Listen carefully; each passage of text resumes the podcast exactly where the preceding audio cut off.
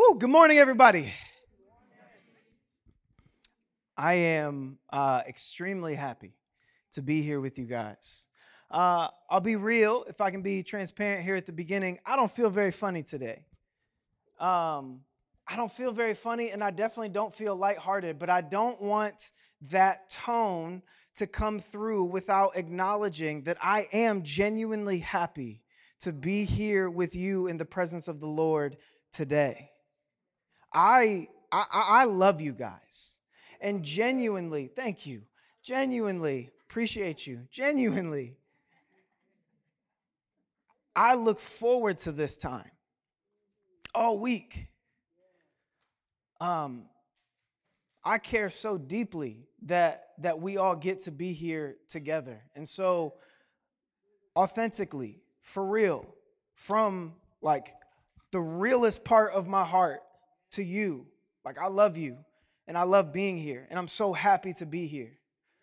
But I don't feel funny or lighthearted today. And I hope that you'll extend to me the grace uh, of not feeling that this morning. I just want to be authentic this morning. As we close the series that we've been in for now six weeks, going through the book of Haggai. Now, I know some of you already went, turned there, because you know, you're like, oh, Haggai. I, you know, I'm not like a creative or whatever, but I'm pretty sure we're going to go to Haggai. Stop laughing. I'm not feeling funny. Listen. Thank you. Um, and you might look and see that it's just two short chapters. And you wonder for, to yourself, my goodness, Pastor, how many, how many things can you say about such a tiny book? It's, it's, it's two chapters. You said you've been in it for how long? Six weeks. Would you do like a couple verses at a time? Yes. Yes. We were thorough. And I'm be honest, after KT came up here last week, I felt like we were done. to be honest, I don't know how you felt. I felt done. I was like, yep, yep, wrap it up. Haggai's over. On to the next one. Let's talk about bloodline or something. Cause I'm I'm done with this. Uh, and then I read it. I read this text this, this week. I told you this morning, I was ready to do a one off. Like, let's just talk about something else for a week. Lord, what are you laying on my heart to say? And then I read this text this week and I was like, no, we got one more. We got one more. I'll give you a disclaimer. This should probably be two more, but maybe even three more. But grace, grace this morning. It's one more. We've, we've been through this book. We've talked about the fact that its, its setting is, is uh, God allowing for the people of Israel, the remnant that is, to be released from exile and return to Jerusalem to start rebuilding the temple. But we, we discovered that when they got to Jerusalem, even though after all these generations they were talking about how they couldn't wait to rebuild the house of the Lord, they immediately began work on their own homes instead. Because our personal comfort is more important than what the Lord has put on our heart sometimes. And he and the Lord came to the prophet Haggai and he urged the Israelites to consider their ways, to consider their priorities. And just when he had them good and convicted and they repented, he came with another message to not be discouraged because he knew that they would be convicted to, to begin to rebuild the temple. And as they be, would begin to rebuild the temple, they would get discouraged because the temple that they were building was nowhere near as great as the temple that once stood. And God comes to them and He's like, To be honest with you, it's not as great as it once was. But what I'm doing in you is greater than the temple that once stood. So be encouraged. Be encouraged. Have peace. And then He came to Haggai a third time we talked about last week was to remind the people that they are blessed. Maybe not in our traditional understanding of being blessed, Surely not what we so freely tag as blessed. That was a pun. Hashtag. That was. I could see a couple blank faces. I was talking about hashtags. But certainly, God's people are blessed. And now, this week, in Haggai chapter 2, starting in verse 20, we see a fourth and final message from the Lord to the prophet Haggai. Pick me up, Haggai chapter 2, starting in verse 20, and we're going to read all the way through the end. The text says this The word of the Lord came a second time to Haggai on the 24th day of the month. Second time, meaning it was the same day as the third one, right? Verse 21 The Lord says, Speak to Zerubbabel, governor of Judah, saying, I am about to shake the heavens and the earth and to overthrow the throne of kingdoms.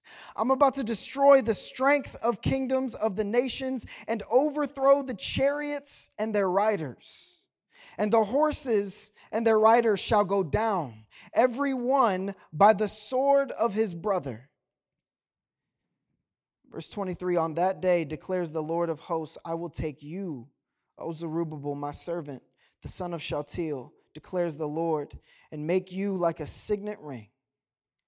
For I have chosen you, declares the Lord of hosts.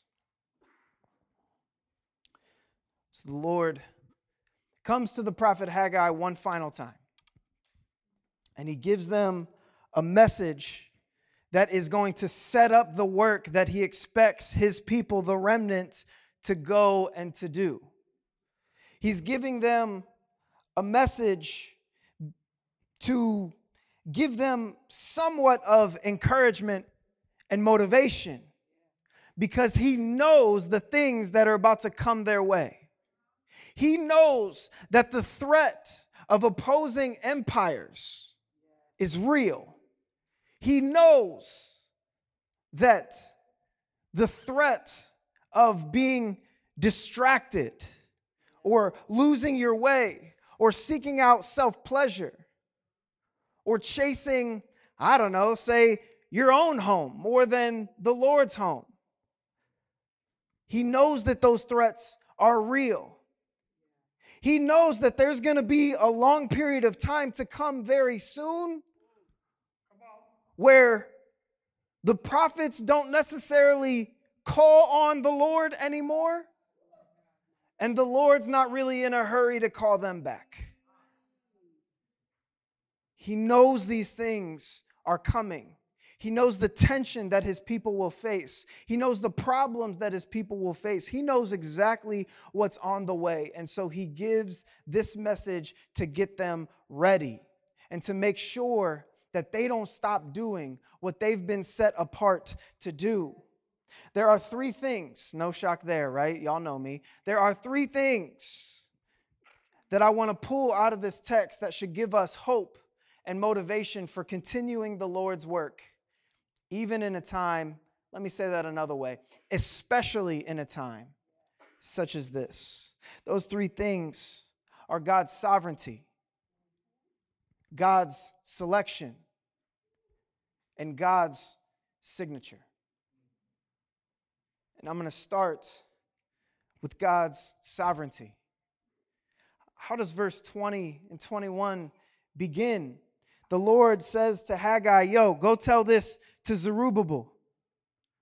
What's he say? He says, I'm about to shake the heavens and the earth. This ain't a trick question. Who's about to shake it?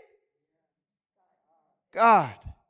He says, I'm about to shake the heavens and the earth, calling on language to take us to the eschaton, to take us to the end times. He said, in the last days, meaning he expects to be standing on the last day. But then he tells us, you know what's not going to be standing on the last day? Some of these kingdoms ain't going to be around. He talks about overthrowing nations To overthrow something is to totally destroy the political system, to totally destroy the presence of that nation or the influence of that nation. Language, evoking ideas of the Lord's past intervention. Can you think of something that the Lord had previously destroyed totally? I can think of lots. But how about Sodom and Gomorrah specifically? How about Sodom and Gomorrah, who he chose to destroy? Let's be clear about this. Not because of any one particular sin, so get off that. But because they had built for themselves a bubble of comfort and pleasure and their own ideas that were so significant and so substantial that the presence of the Lord was no longer penetrating that bubble. They were so, they were building around themselves what was right in their own eyes so heavily that the Lord went to his messenger and said, If you can find one, if you can find one who will have me in their home, I won't destroy it. And do you know how many they found? Zero. There wasn't one who would have the presence or the message of the Lord in their home. So, yeah, that wasn't allowed to stand. Some of us have built a bubble of comfort and pleasure and our own ideals around ourselves we have formed for ourselves a bubble of what's right in our own eyes and in our own opinions and what's comfortable to us. And we've made that bubble so significant that we're no longer open to hearing the voice of our Lord.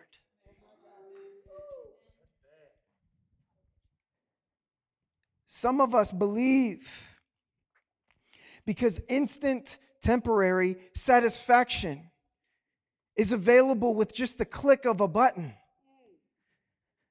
That we're that we no longer need or that or that we can control our own happiness, our own pleasure. And so there is no need for us any longer to seek the Lord's voice. Some of us are trying to convince ourselves that we're so content with what we have that there's that we've stopped listening entirely for the Lord's voice. Some of us have formed a bubble of voices that we trust and that uphold our own views and our own opinions. But what happens when we form that bubble around us is that we're quicker to go to them than we are to go to the Lord. Some of y'all would rather turn on the podcast of a sermon of a preacher you prefer than you would spend time in prayer. Some of us have built bubbles of comfort based on where we live or where we currently stay. And we get so insulated and focused on what's happening in those tiny, and hear me when I say they are tiny spaces, that we completely lose sight of the bigger picture the Lord is trying to show us just over here. And so we hear and participate in all the drama of the cul de sac, but we no longer hear the voice of the Lord.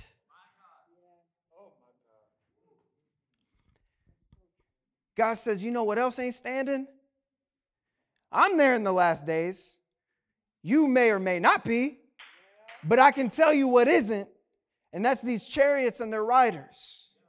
You don't hear that in the, in the Old Testament and not, and not think of Egypt, not think of the exile. Sorry, the Exodus. First exile, but that's tech, too technical, too nerdy. I'm sorry, I apologize. You don't hear that and not think of the Exodus, right? You don't hear that and not think of how the Lord delivered his people who were in slavery in the most miraculous way with signs and wonders to Pharaoh, who still refused to get it. So then he was like, Well, if he ain't gonna let you go, here's the game plan. Ready?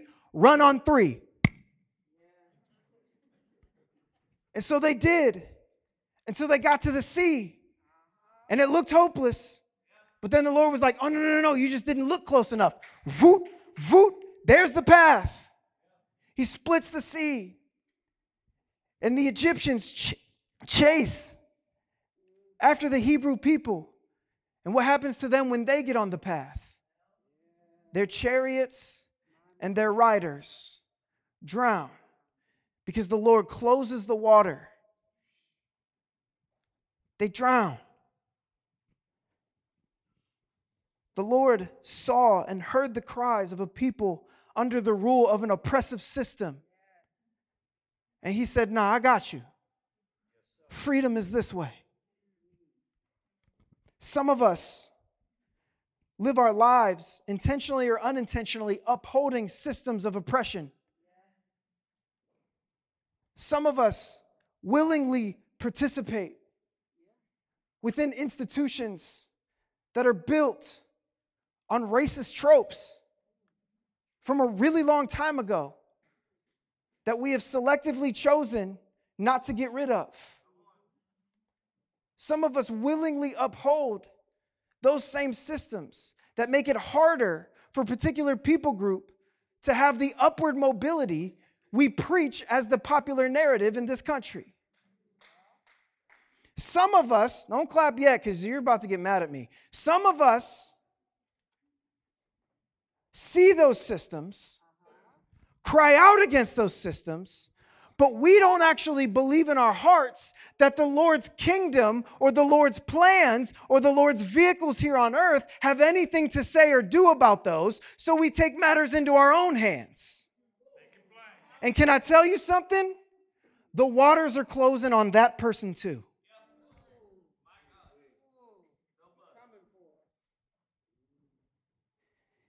He said, and each of the enemies will die by death of the sword to their brother. Invoking images of Gideon. When he told Gideon, like, get your people ready. And Gideon's like, I don't know. He's like, man, just get ready, man. Just get ready and go stand on the boundaries of the battle, battle lines. So Gideon's army gets up and they're ready to fight somebody who is more intimidating than Ivan Drago, right? There's a reference for you. Rocky Four. Look it up, man. Some of y'all looking at me too crazy, and I'm not trying to get mad at you for that right now. And what the Lord does is He says, Hey, before you go in there, blow these horns. And as Gideon's army blows the horns, what happens is the enemy turns to each other and they all start fighting each other. Some of us are so caught up in the arguments and the conflict of our world that we completely forget that the Lord has called us to be on a third team. We get so involved in the conflict of, by the way, people who are ultimately just going to kill each other that we lose sight of the fact that the Lord told us to be on the side of victory, which was actually around the edge of the battle line and not right in the heat of the conflict.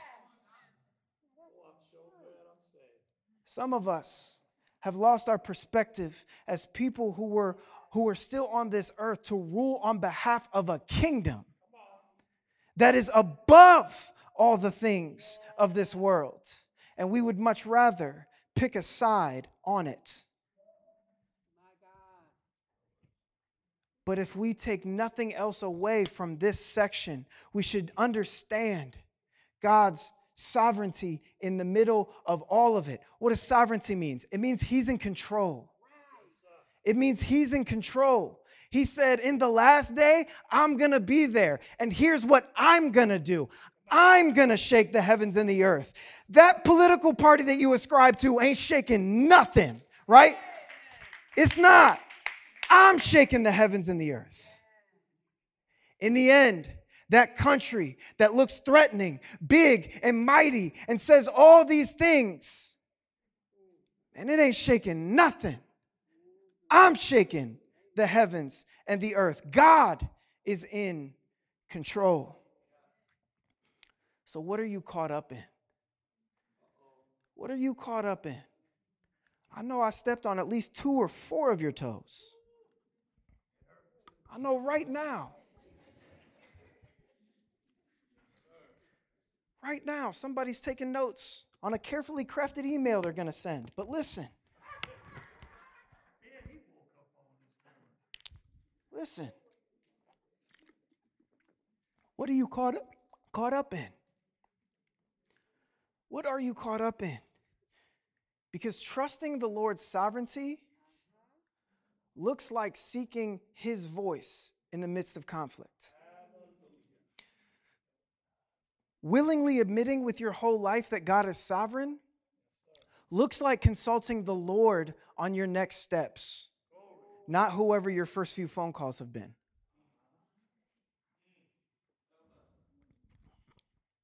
Let me be clear about something. I'm including myself in that. I can't tell you what the Lord is telling you to do. That's not my job. I can help you with ways to hear the Lord's voice more clearly. But I can't tell you what he's telling you to do. And neither can your dad. Neither can your mom. There are people with spiritual wisdom to help guide you and to help you put yourself in positions to limit some of the distracting some of the distractions we've willingly given ourselves to. But we can't tell you what the Lord is telling you to do. Listen for the Lord's voice. Secondly, is God's selection. This is the part that hit me during worship God's selection. You know, the middle point is always tough because the first point you're ready, the third point you're landing the plane, the middle point you're just kind of trying to get through. But this is the one that hit me during worship God's selection. In Haggai chapter 2, God says to Zerubbabel, I will take you. You know when else he said that? To the Hebrew people who were enslaved in Egypt. He said, I've heard your cries. I'm going to deliver you from out underneath Egypt. I will take you to the promised land. David was in the middle of crying out to God. And God's like, David, I have taken you from the pasture. I have taken you from harm.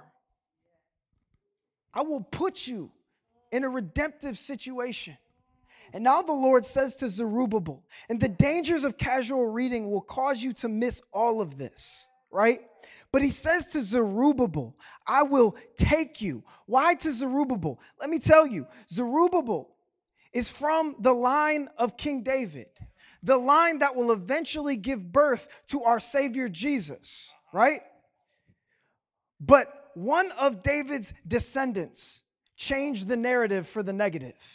There was this king, he was real wicked. His name was Jehoiachin. I don't know how many people expect people named Jehoiachin to not be the villain. But Jehoiachin was a wicked king in the line of King David. And because of Jehoiachin's disobedience, that whole kingdom was lost to exile. It was wicked. See, the narrative while the Israelites were in exile had become that the line of David, which was once supposed to be a line of promise, had become a line that was cursed. Jehoiachin blew it for us all, which is really just blaming him. It was everybody's fault.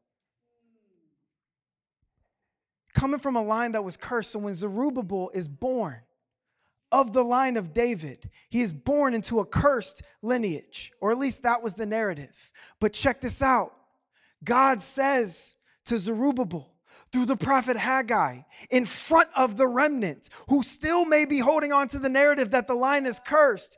God says, I will take you from a cursed line and deliver you into promise.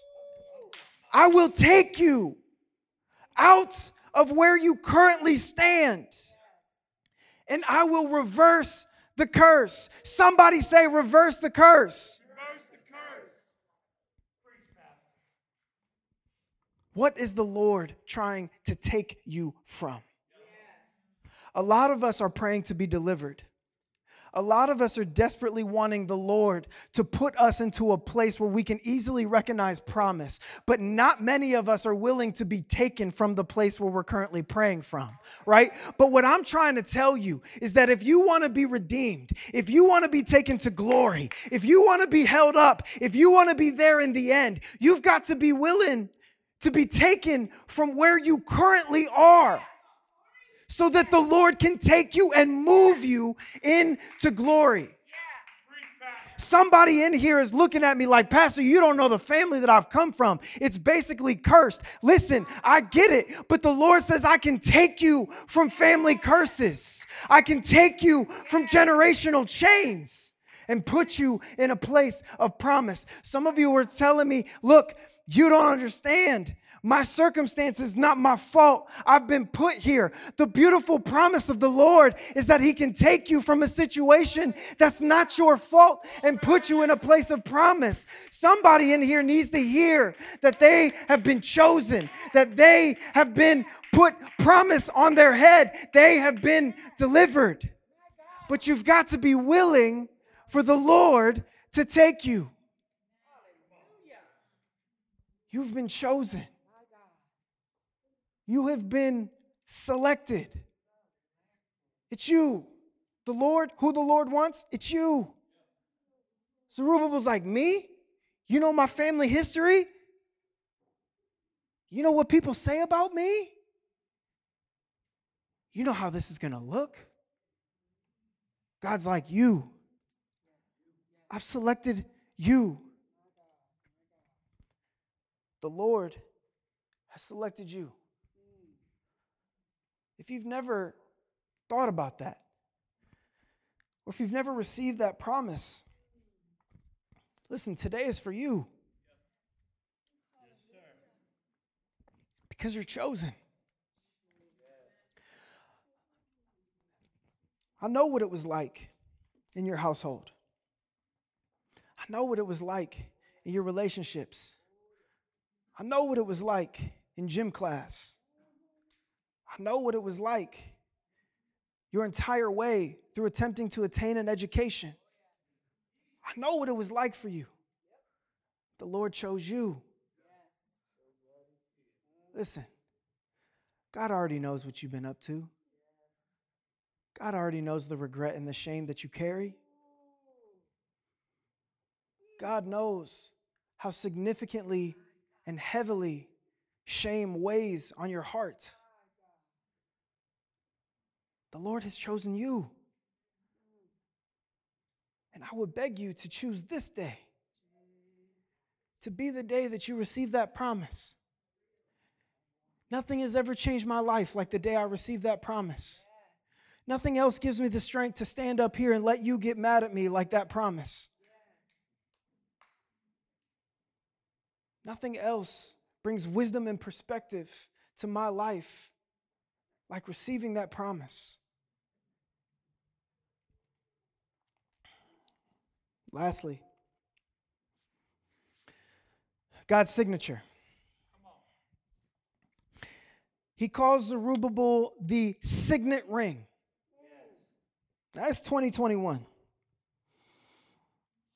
I had to YouTube how to pronounce signet ring because I cannot tell you the last time that I have ever heard or used that phrase. And so maybe you feel like I'm demeaning your intelligence, but just indulge me for a moment as I take you on the journey that I had to go on to discover what the heck a signet ring is. Maybe some of y'all are history buffs. Maybe you're like, Pastor, you're like making yourself look silly. Look, okay, but I'm telling you, I didn't know. A signet ring was the ring that a king would use to give his seal, to give his impression of approval. See, it's 2021, so we got things like DNA, our little thumbprint. Is this really you? We got things like the uh, uh, uh, check and make sure you're not a robot thing that comes up. If you can select four pictures with a bicycle in it, you have sufficiently proven that you are the one that's trying to log in. We have things like our signature, where you just sign it, say, Yes, I approve of this purchase, and it's done. They didn't have that stuff. They had a ring. And the reason it was a ring was so that the king could closely guard it and protect it because he didn't want just anyone being able to give his seal of approval. He had to wear it on his person. Because if I kept it in a drawer, you could get to my drawer, but if I keep it on my person, you ain't coming in here. And the signet ring, the way that the way that the kingdom would move forward on decrees given by the king was that they would write it out on parchment and then on the seal, they would go over it with just a little bit of wax. And then the king would take his ring and he would put the impression of his ring in that wax, thus making a seal. And so that the world knew, yeah, he gave his stamp of approval. Yes, the king approves of this. He has given this his authority and he expects us to move on it right now. Yes, sir. what the Lord is saying to Jehoiachin. Sorry, not to Jehoiachin. What the Lord is saying to Zerubbabel is that you are like my signet ring. Zerubbabel would have been reminded of something that was recorded for us in Jeremiah where the Lord says, I'm so done with you, Jehoiachin. I am going to take from you the signet ring. And now, generations later, he looks at Zerubbabel and says, Here it is, it's yours. He gives it back. He reverses the curse. He gives his authority to Zerubbabel. He says, You have my signature. People will know that it's me when they look at you. Jesus says it another way. In John chapter 13, Jesus says, They will know you by this. He says, By this, all people will know that you are my disciples. They will know because of the way that you love one another. You want to know what it means in 2021 to bear the signet ring of our Father in heaven? Jesus says people will know that that's the Lord's signature by the way that you love people. I recently, about a year ago, made a purchase in another state that was very large. And when I got back to Canton, I tried to run my card at Walmart. Walmart said, We can't take this. I said, Try it again. Maybe your chip's broken, let me swipe. Swipe doesn't work. Maybe you should enter it manually. That didn't work. As they're trying this, the bank calls me. And they said, Are you trying to swipe your card at Walmart? Yeah, dude, pretty normal. Look at my transaction history. Walmart for the win. They're like, Well, we've locked the use of your card. I said, Why? You know how many people are behind me in line? Looking at me because my card won't go through? Unlock my card. They said, Well, there was a really large purchase. It was when I got in an accident and the insurance check came through and I bought a new car because mine got totaled, sandwiched. They said, um, We noticed this purchase and we looked it up and the signature that you gave on the car doesn't quite match the signature we have for you on file at the bank. See, what had happened was I didn't know people still checked for the signature. And what had happened was I got a little lazy with it. What had happened was I would get that pen and I would just kind of scribble because I didn't think anybody was really checking. I would just kind of get real lazy and loose with my signature because I didn't think that anybody would actually look at that to see that if this was a proper authority given. But what had happened was they do look at that stuff. Some of us have gotten real lazy with bearing the Lord's signature. Some of us come in the name of Christianity and sign stuff lazily, thinking that somebody's not going to double back and check that to see if that's really from the Lord. And the problem is, we got an era and a time where people believe whatever you put. So there are people believing that you are bearing the Lord's signature, but I can tell you, based on the way you're loving people, that it doesn't. We've gotten too lazy. We've gotten haphazard with the things that we're willing to sign, with the, with the penmanship that the Lord has given us. But God checks it. You better believe that we will answer for it. And He's gonna say, That post you made, that signature doesn't quite match the one that I have on file that I gave you in December of 2009 when you said yes to the presence of my son. It doesn't quite match. So ask yourself, honest self assessment what are you known for? What do people know you for? If somebody were to see a statement that you signed off on, what would it say? How would it make people feel? More importantly, does it communicate the love, grace, and truth of our Savior?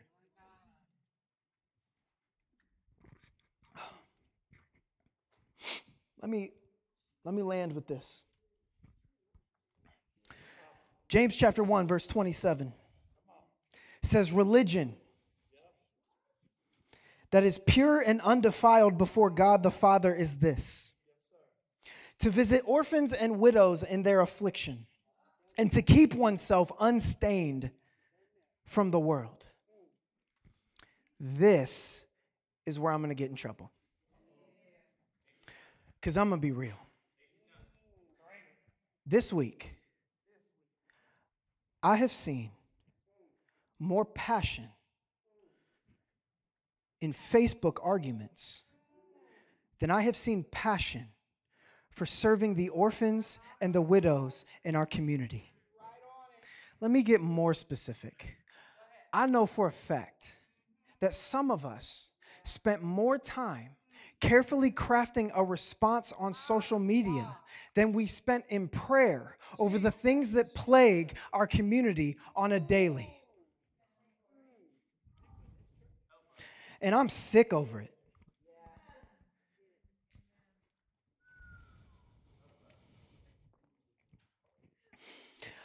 I'm not sure what it's going to take. I'm not sure if you just don't believe that the stuff that happens in our city isn't just revert, reserved for movies and Compton, but it's real here. Two blocks over from where you're at, it's real.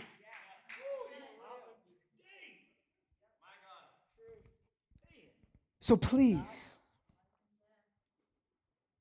to go back to message number one consider your ways. Consider your ways. Consider your priorities. Consider what you have taken time to speak on. That your actions Monday through Saturday aren't backing up. Consider your ways. When you spend time caught up in the quarreling of our world. Because let me give you a spoiler that doesn't stop ever. Consider your ways when you've spent more time caught up in arguments than genuinely listening for the voice of the Lord. Because, can I tell you something? When you respond, I'm not telling you not to, when you respond, with the Lord's signature on it. God knows, and it will be made evident by the way your response shows love. The Lord is trying to get us ready because the quarreling of this world doesn't stop. We've been dealing with oppressive systems since Genesis 7. There have been evil things and wicked things on this earth to fight since Genesis 3. And the Lord wants his people who are meant to be the signet ring on earth to not lose its authority to not lose its influence, to not lose its relevance because of the things that we choose to get caught up in. Seek the Lord's voice because He's sovereign. Seek the Lord's voice because He is in control. Have hope and peace because you have been selected. You got picked. And carry yourself as one who bears the signet ring. Protect it. Don't just use it on any old thing. Keep it on your person. Protect what you sign, protect the way you sign it. And let the world see the authority of our Creator because of the way that you love. Let's pray.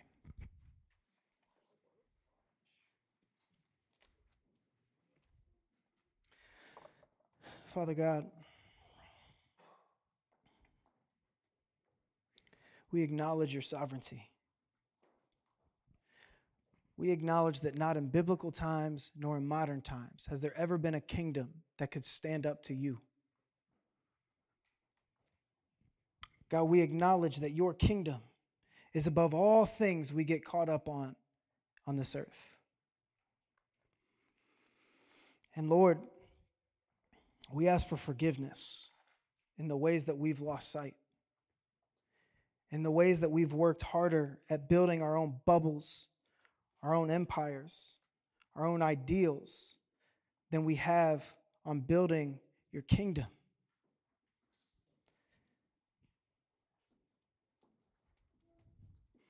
Lord, I pray for inspiration, for wisdom, for clarity from your Holy Spirit. On what walls we need to stop worrying about building. Lord, you have given us these tools. You have given us the reach and the pull that we have. Lord, let us not lo- lose sight of the fact that the influence we have was specifically, uniquely, creatively designed by you for us. And so, Lord, as ones who bear your signature, as ones that you have signed off on and that grant us authority to sign off on your behalf, please help us carry ourselves as those who rule on behalf of the kingdom of God, where there is hope and peace and love for eternity. And we pray these things in Jesus' name. All who believe say, Bless up.